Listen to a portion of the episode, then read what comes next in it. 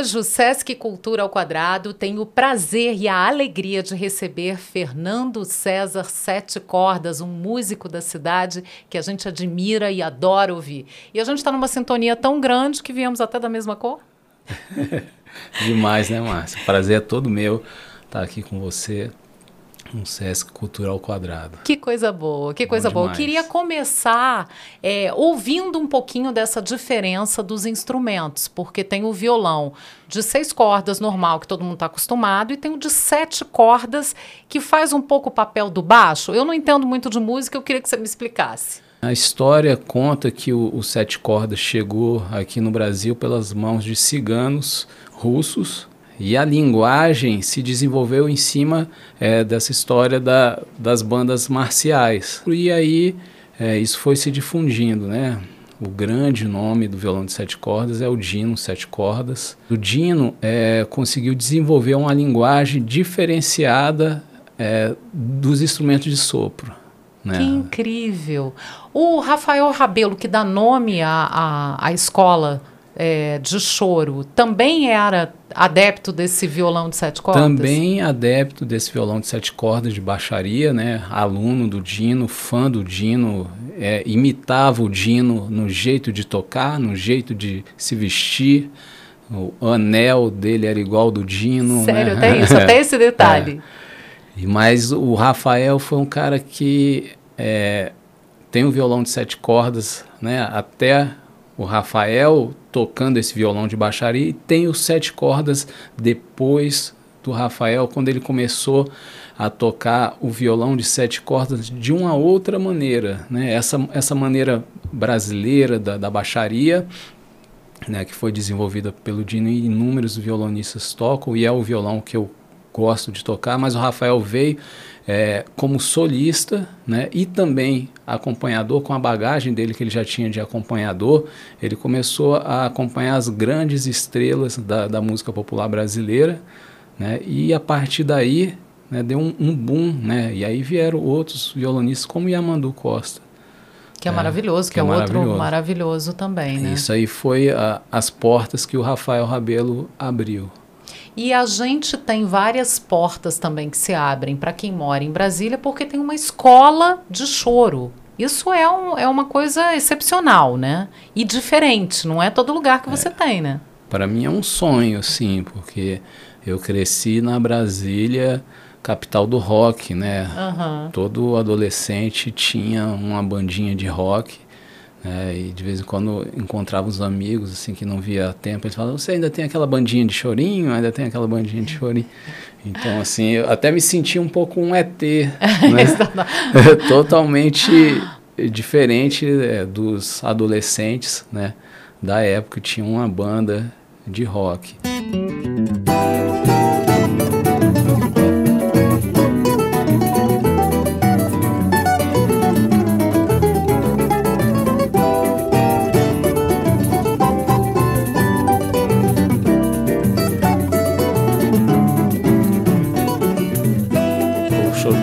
Da, da tradição do oral, oral, do aprendizado, né? Uhum. Então, ouvindo, vendo, participando.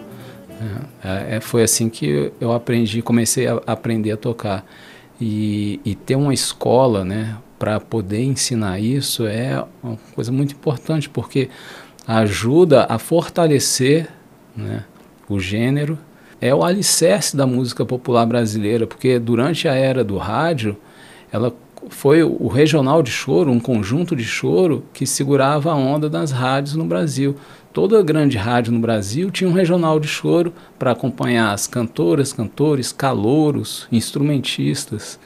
Então, o alicerce da, da música brasileira está no choro, num, num, grupo regional de choro. Isso sem contar todos os encontros que você tem naturalmente um chorinho rolando ali enquanto as pessoas estão é, confraternizando. Essa, é, essa Isso coisa é, do, do, do é social tradição, é, né? é uma coisa. A roda de choro, né? A roda é uma, de choro. É uma coisa assim. É um lugar de aprendizado, né? É um lugar onde a gente aprende a tocar, onde a gente se aventura, onde a gente vai, não, não tem medo de errar. A gente vai para errar, vai para acertar, vai para curtir, vai para confraternizar mesmo, sim.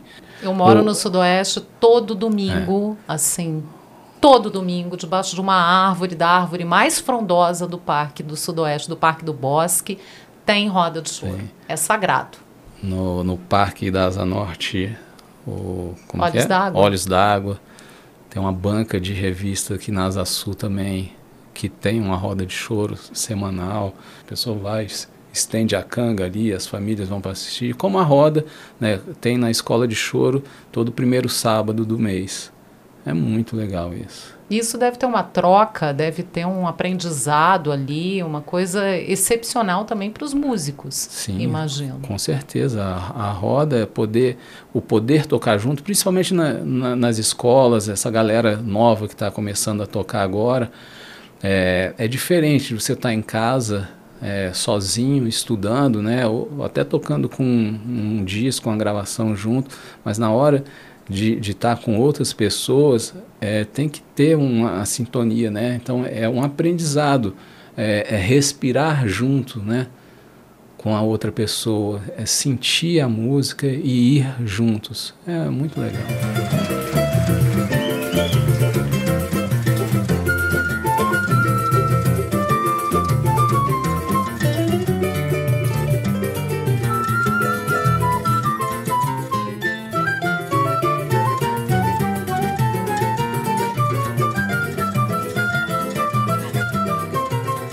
Mesmo quem não entende de música, curte ouvir um chorinho, né? É, uma, é, é agradável. E é dançante também, dançante né? Dançante também. Tem, tem a, é a nossa essência rítmica, melódica, né? Tá, tá dentro dele. Muito associada. É, a, apesar de poucos terem letra, né? Talvez a conexão maior né, do ouvinte com a música seja pela letra, né? E dificilmente a gente tem choros com letra, porque, sim, ele é um tecnicamente é um, uma música difícil de ser tocada a, a melodia, né? Então cantar também é uma o choro é uma coisa complexa. Difícil. E eu acho que também que tinha é, tinha um certo preconceito também, né, em, em se colocar a letra, né? Alguns choros talvez nasceram com, com letra, pou, alguns poucos nasceram. Pixinguinha mesmo, carinhoso, né? É, ele ficou um tempo engavetado porque era um, um choro fora do padrão, que so, só tinham duas partes. E ele foi fazer, ele foi fez sucesso primeiro com a letra. E é uma música que toda vez que se toca nos shows, a plateia inteira canta, né? Canta. Virou uma é um é, hino brasileiro. É, e isso aí a gente não pode perder, assim. Às vezes me assusta um pouco, né? É, essa coisa, poxa, quando eu vou para fora do Brasil e, e, vou tocar em algum lugar e tem uma plateia que tem brasileiros, é, poxa, a gente toca carinhoso e as pessoas cantam. E eu penso, será que, sei lá, quando meu filho né, daqui a um tempo for fazer isso, as pessoas ainda vão cantar o carinhoso? Espero que sim. Também. Rezo para que sim. para que a gente não é. perca isso, porque o Brasil é danado para esquecer, né? Para deixar a memória de lado e para perder coisas muito preciosas porque não preserva. Então eu espero que o seu filho, seu neto, seu bisneto, hum. quando estiverem cantando. Agora, Música é, parece que está no DNA da família, né? Eu estava falando que não dá para conversar com você sem falar do seu Zé Américo, que é o seu pai, e que você escreveu uma coisa linda que eu até copiei aqui. Obrigado pela música que o senhor derramou em nossa família. Você postou uma foto do seu Zé Américo e uhum. escreveu isso, eu achei lindo, achei muito poético. E você tá na música, Hamilton de Holanda, seu irmão, na música e agora o seu filho na música. É, o que que é, o que que aconteceu? Qual foi a magia desse seu Zé Américo que derramou essa música de maneira tão uhum.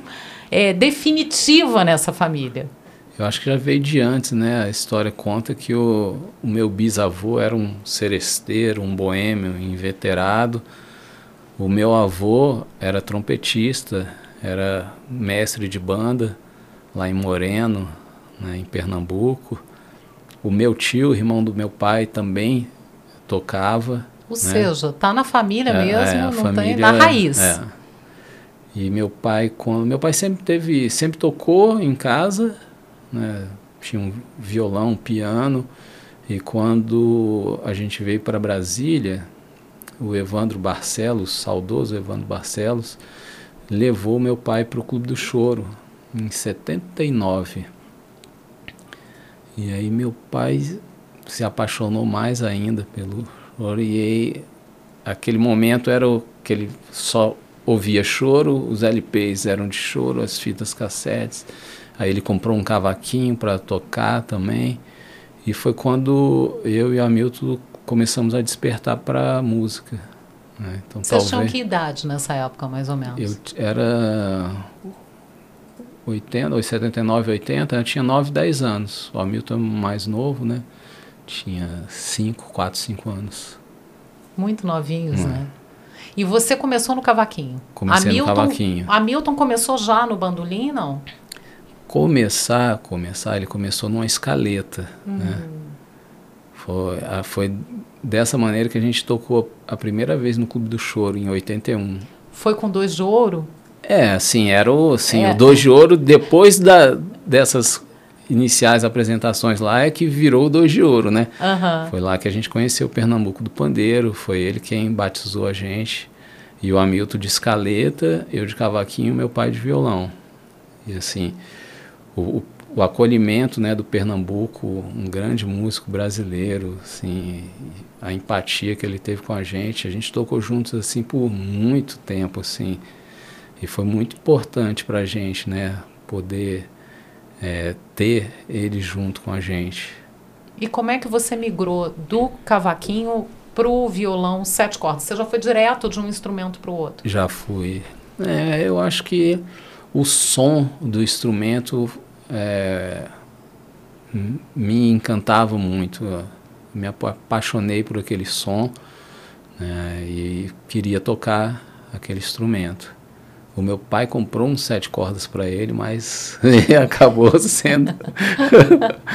acabei ficando com o, o, instrumento. Na verdade, eu nem fiquei com esse instrumento, porque aí um outro amigo chorão, né, o Valério, pai do Valerinho, que é meu parceiro, Valerinho Xavier, falou: não, precisa comprar uns instrumentos bons para esses, esses meninos aí. E aí meu pai comprou um instrumento de uma loja lá no Rio de Janeiro, que é o Bandolim de Ouro, que fazia os grandes instrumentos durante quatro, cinco décadas dos, dos chorões, né? E aí em 80, é, 83 eu já estava com um, um, sete cordas meu assim, lá do Bandolim de Ouro, assim. E aí não largou mais, aí foi mais. essa paixão é. que não não desgruda, né? Não. Tem uma Aquele som é é engraçado que o Roberto Correia teve aqui conversando também sobre a viola caipira. E eu perguntei: é a viola que escolhe o violeiro? Como é que é? É o instrumento que escolhe o músico? O que, que você acha? Não, o meu caso é, foi hipnose mesmo. Foi hipnose. Aquele som ali foi encantador mesmo. E é, e é tão legal, porque essa coisa da tradição oral do choro, né? Você ouvir aquele som e querer reproduzir igual, né? E aí você vai buscar que tipo de, de encordoamento é que o músico estava usando, né? Como que ele faz para tirar aquele som. Ah, porque assim, hoje é, é tudo assim, né? Tá tudo aí na internet, não é? mas naquela época não era assim, a gente não tinha essa informação né? Os LPs não chegavam tão rápido né? e as informações também não. Era é, outro ritmo é, e era outro esforço é, para conseguir chegar onde se queria. Não, não era essa facilidade na palma era, da mão. Não era. Agora é, é, só engolir, né? Já vem tudo mastigado. É, é, é. é então, outra. essa coisa de, de buscar, né? Pô, não, pô, tô aqui com esse instrumento aqui, Pô, mas não tá, o som não é aquele. Aí você descobre, não, ele está usando uma outra corda, um tipo diferente. Não é a corda de nylon, é a corda de aço. Ah, mas não é uma, essa corda de aço, ela tem um outro revestimento. E aí com o tempo, né? E muita observação. Muita observação. Tempo, muita observação, muita, muita pesquisa, o, muita conversa. Tempo, né? É. O, o, tempo. É. Agora, tem, o choro tem uma coisa da tradição. É, de você realmente ouvir quem você admira e tentar reproduzir aquilo, mas eu acho que Brasília tem uma coisa de uma experimentação também. Não sei se é uma característica que tem a ver com a cidade, de você ousar em cima de é, coisas que já, já estão muito estabelecidas. Você acha que isso tem a ver com a cidade? Tem a ver com rock. Tem a ver, né? Tem a ver com o rock da cidade. A característica do choro de Brasília realmente é a ousadia. Né? E eu acho que essa ousadia, é, ela vem do rock. Né? Assim, eu não tenho dúvida em relação a isso. O choro, o sotaque do choro né, em Brasília é diferente né, dos outros lugares, assim. E é uma referência. E é uma referência. Sim, cada estado é, tem um sotaque também diferente, assim. Mas o, a ousadia de Brasília é referência, né? E eu acho que essa ousadia do choro aqui tem mudado essa linguagem num contexto geral, num contexto ou Brasil. seja, Brasília já influenciando outros, outros lugares sim, na maneira de, de, se fazer, né? Sim. De... É, Brasília tem uma, uma, particularidade, né? Porque a, a, música aqui, e a música, assim, eu não vou dizer que é o choro, mas o, o, que, o que gira em torno do choro, né? JK era um, um seresteiro, né? Nato, é, o, Conhecidos. Dilermando. Reis vinha para cá antes, né? Da cidade ser inaugurado na, na, na construção. né? As serestas no é. Catetinho é. eram conhecidas. Tom é. e Vinícius Sim. eram frequentadores assíduos também. Tem um quarto do Dilermando lá no Catetinho, né? Com uhum. o violão dele, partitura da música que ele fez para Brasília. Então, assim, eu acho que tudo isso, é, a energia, né? Que isso provocou né, na cidade. Assim, como, como se explica uma cidade é, tão nova né, e com uma cultura musical tão forte? Né? É uma coisa energética, realmente. Assim. O Jacó do Bandorim passou aqui também por Brasília há alguns meses, no final da década de 60, antes dele falecer, e fazer um tratamento de saúde. E passou alguns meses aqui e foi muito importante também. Valdir Azevedo morou aqui, né? então grandes nomes né, do, do choro é, vivendo aqui. O Pernambuco do Pandeiro, né, que, que veio também com a, a promessa de trabalhar na Rádio Nacional aqui. O trabalho não rolou, mas ele acabou ficando e ajudando a, a fortalecer o choro aqui na, na capital, né? Então acho que todo, todo esse contexto ajuda muito, sim, ajudou muito, né? Uma cidade fortalecer a, a cultura musical aqui.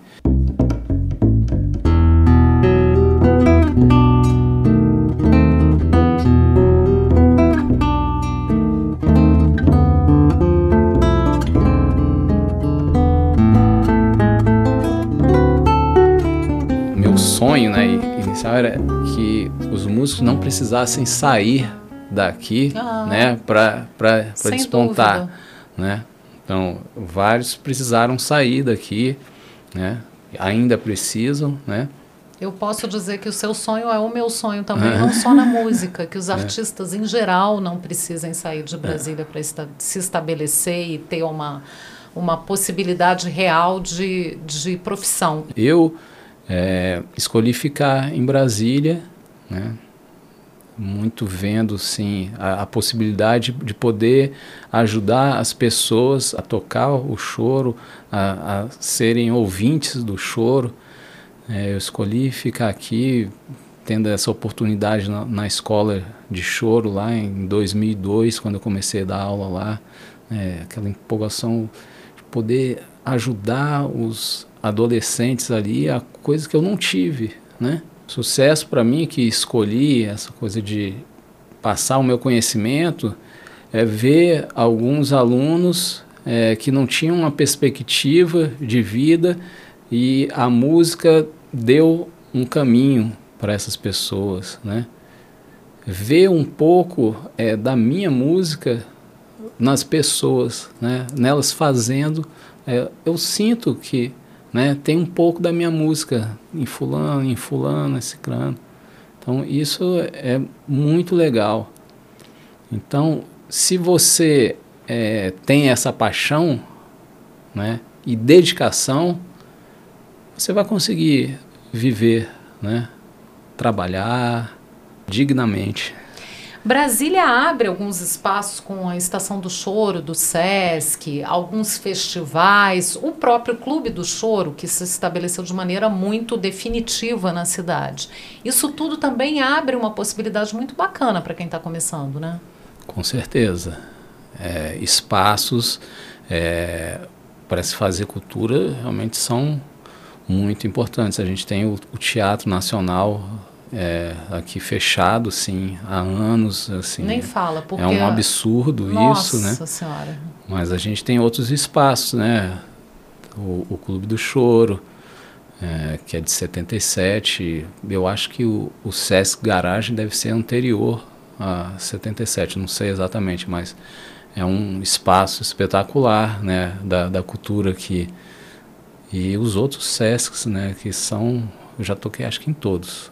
Ah, é? Já fechou em todos? É. Sensacional. Ceilândia Gama, Centro Comercial, 504, Garagem. Então são espaços importantes para a cultura, não só para a música, né? Teatro, né? que é exposições que acontecem. É, a gente precisa ter esses espaços e a gente precisa descentralizar a cultura. Eu acho Sim. isso importantíssimo também, né? Porque Brasília tem uma configuração diferente. E, e às vezes você tem dificuldade até em levar uma apresentação para algum lugar porque você não tem espaço, né? É, tem uma. É, é difícil, assim, eu, hoje levar.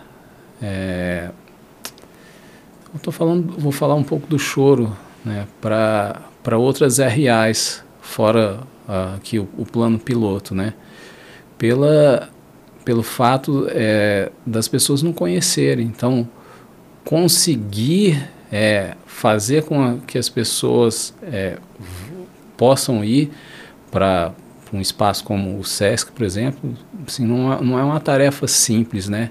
Até estava conversando semana passada com uma colega que é da Orquestra Sinfônica, e a orquestra tem feito algumas coisas nas RAs, e ela falou, poxa, tem ido um público legal, assim, eu falei, poxa, que coisa boa, porque tão, é tão importante, né, chegar nas pessoas, né, uma cultura diferente, é, com que elas estão acostumadas, né, a receber, né, que recebem geralmente pela rádio, né, ou, ou pela televisão, ou, ou, pela internet hoje, mas pela aquela coisa que roda mais, né? Então ela não tem nem a possibilidade de fazer uma busca porque não tem essa essa, essa chance. Não né? tem essa oferta. É. é. Não, não aparece no algoritmo para ela é. ali.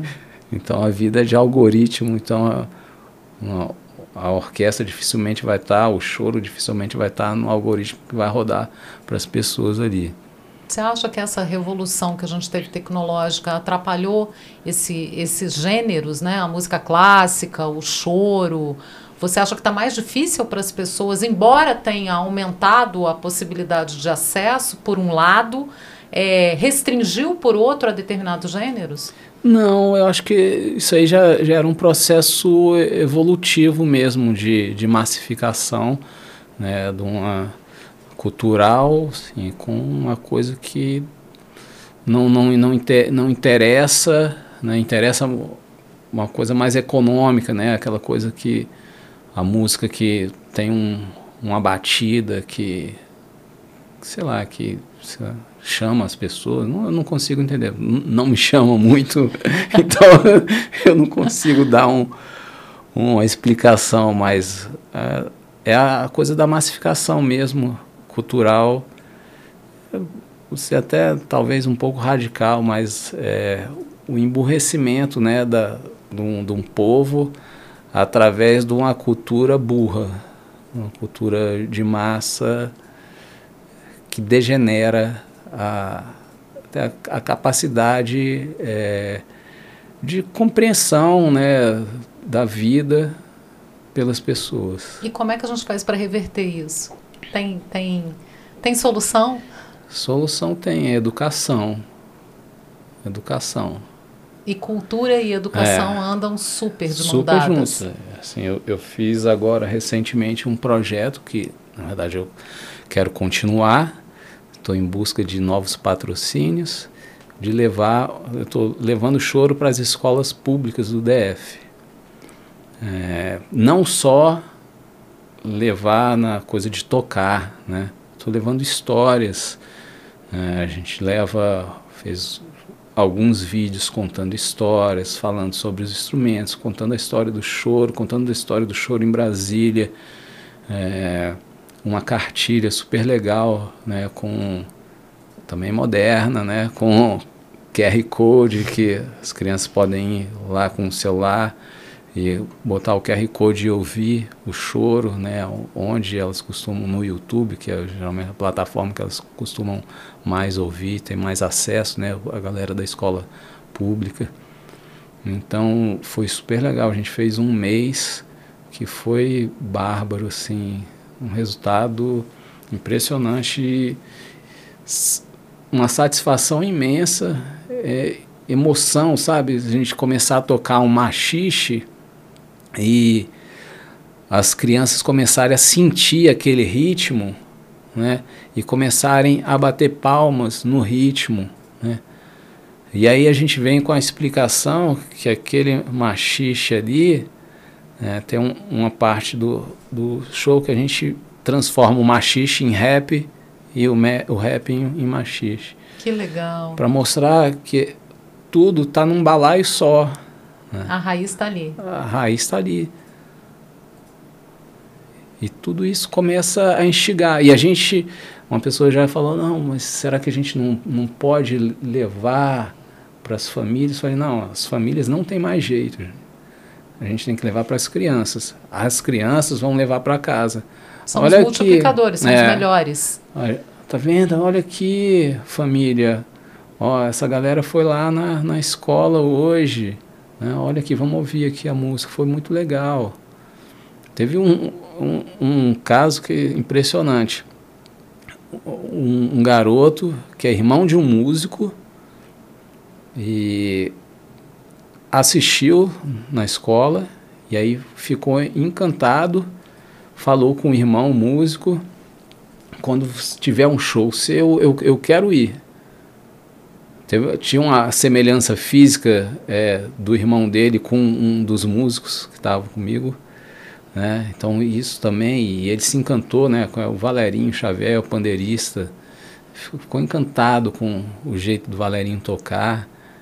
E o irmão dele toca samba e ele nunca tinha ido assistir, não, não se ligava nisso, do irmão, da música. Então, precisa ter um lance desse e, e a escola é o melhor lugar né? Ah. Mas você está falando desse projeto recente, mas tem muito tempo que você vem trabalhando em escolas. Você vem tentando quebrar essa barreira dos alunos com o que não está tocando na rádio o tempo todo, o que não está sendo oferecido para eles o tempo inteiro. Sim, desde 96 eu venho é, eu tocando que... nas ah. escolas, assim, mas recentemente é que veio esse, esse clique que assim, não adianta só tocar, a gente precisa de algo mais, conversar. Então, a gente chegou numa escola aqui do Paranoá, porque eu, eu faço um, uma oficina com os professores antes de ir para a escola. Os professores preparam os alunos, né? E é quando a gente chega, a gente toca, conversa, eles perguntam. A escola do Paranoá, que a gente foi, assim, lindo, assim, as crianças encheram a escola de, de bandolins, cheio de as cartolinas, desenharam a escola. Assim, que foi lindo, que emocionante. Uma, é, muito legal assim isso. E a gente vê né, que a música consegue tocar as crianças. Bom, vida longa para esse projeto, vida longa para o choro, que a gente não tenha ninguém mais falando que o choro vai morrer, porque não vai, não a vai, gente sabe que não, não vai. vai. E eu amei especialmente esse choro com sotaque brasiliense. Eu achei isso, para mim, isso foi uma grande novidade e fantástica novidade. A gente saber que o nosso chorinho tem sotaque, e é o nosso sotaque. E é influenciado pelo rock. E é uma referência. E é uma referência é e está influenciando outros é. estados brasileiros. Achei isso fantástico. É. Fernando César, adorei te receber aqui. Queria encerrar a entrevista com uma mensagem para o futuro. Você já falou de sonho, eu queria que você falasse qual o seu sonho, o recado que você deixa aí para frente. É, o, o, sonho tem a ver com essa, essa coisa né, da educação né, focada na cultura é, e para que o nosso país se torne um país de turismo cultural, né? um país rico, cultural, né, como o nosso, ele precisa ser visitado por causa de sua cultura.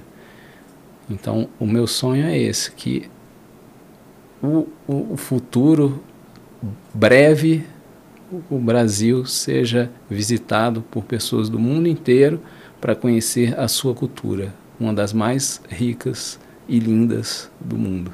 Adorei, adorei. Muito obrigada pela entrevista.